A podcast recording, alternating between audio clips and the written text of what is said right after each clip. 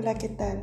Bienvenidos a un nuevo segmento sobre la salud mental infantil. Algunos tips para tener en cuenta.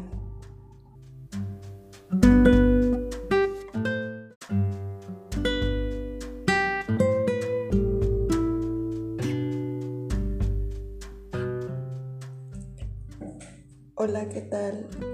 Bienvenidos a nuestro segundo episodio, la salud mental infantil. Recordemos que un niño feliz será un adulto feliz. Juega con tu hijo, léele cuentos, canta canciones con él, haz cualquier actividad que sea divertida y les permita compartir. Reconoce cuando tu hijo o tu hija se porta bien y dile que estás orgulloso o orgullosa de él o de ella.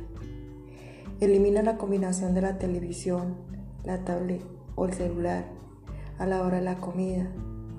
Enséñales que el momento de cenar, almorzar, es un momento para hablar y compartir en familia. No pongas un televisor en la habitación. Limita el tiempo que pasan jugando videojuegos y no creas que es una solución prender la televisión, dejar sentado al niño viendo cualquier cosa. La televisión no es una niñera. Por cierto, hay evidencias científicas que las pantallas interfieren con el sueño de los niños. Promueva a tu hijo, juegue con niños de su misma edad. Invítalos a casa, asegúrate de que siempre estén supervisados por un adulto.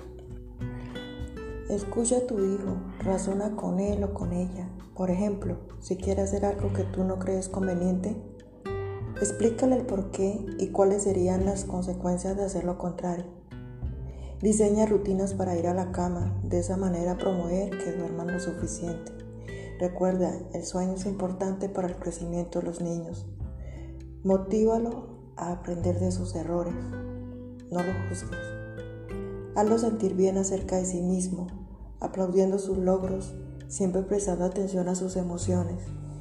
Felicidad, tristeza, enojo.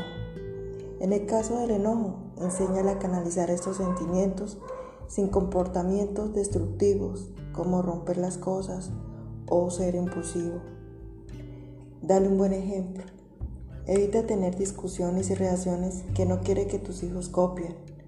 Sé consciente de que hay un tiempo para hablar o argumentar entre adultos y no lo hagas enfrente de ellos si piensas que puedes herir tus sentimientos.